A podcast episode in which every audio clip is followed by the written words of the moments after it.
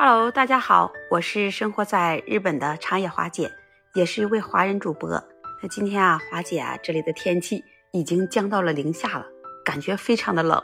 但是我在网上看到一个非常热的话题，就是有关于未来的一百种想象。哎，顿时就让华姐一下就想起来了。呃，我在小的时候呢，就对未来啊有好多种想象，不止是一百种，是不是有好多想象？呃，不仅是华姐一个人都这么想，你小的时候是不是也这么想？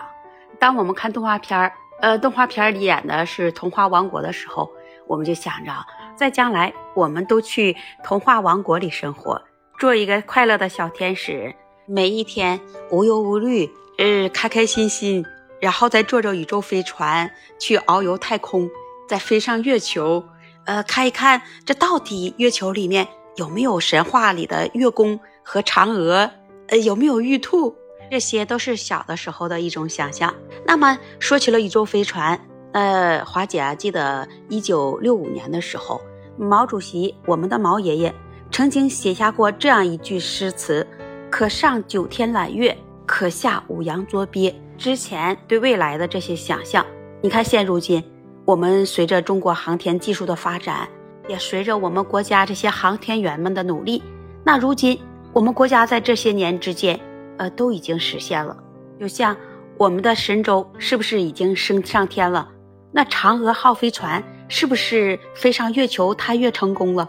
现在我们的神舟号那就更牛了，都已经在太空的空间站里能正常的工作一百八十多天，而且那些乘组人员们在太空站还能完成出舱的定轨任务，现在又成功返回了地球。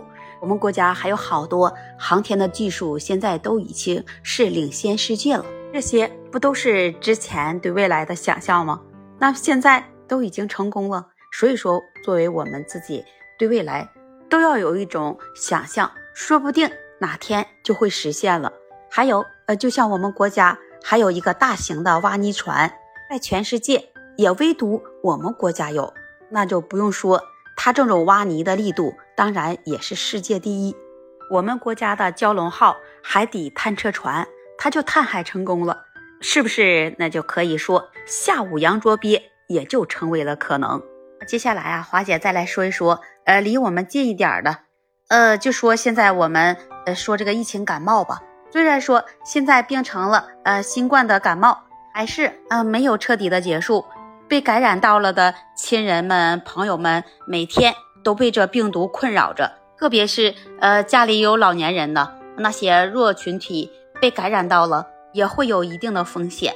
分享到这里了，那花姐此刻的心情，我就在想，那愿疫情早日结束，山河无恙，人间皆安。就像书上写的那样，尘不染，静待疫情早日散去，不负阳光，不负爱。也愿我们每一天都奔跑在灿烂的阳光下，让世间都长满生生不息的希望和感动。华姐对未来的想象，我还在想，希望所有的人都能平安健康、无病无灾，让我们都能回归到正常的生活中，对未来有一个美好的憧憬和想象。所以啊，那现在啊，华姐要说，我们永远都不要放弃你真正想要的东西，我们要坚信。只要你有愿望，对未来有想象，那说不准真的就会实现了。最后，那花姐在这里为我所有的家人和朋友送去一份真诚的祝福，同时花姐也在这里祝愿我们的国家更加的繁荣昌盛。最后，那花姐也想再问问你，关于这未来的一百种想象，你会是怎么想的呢？有什么希望吗？欢迎在评论区留言跟华姐互助，也欢迎您关注订阅华姐的专辑。今天华姐就跟你分享到这里了，我们下期节目再见。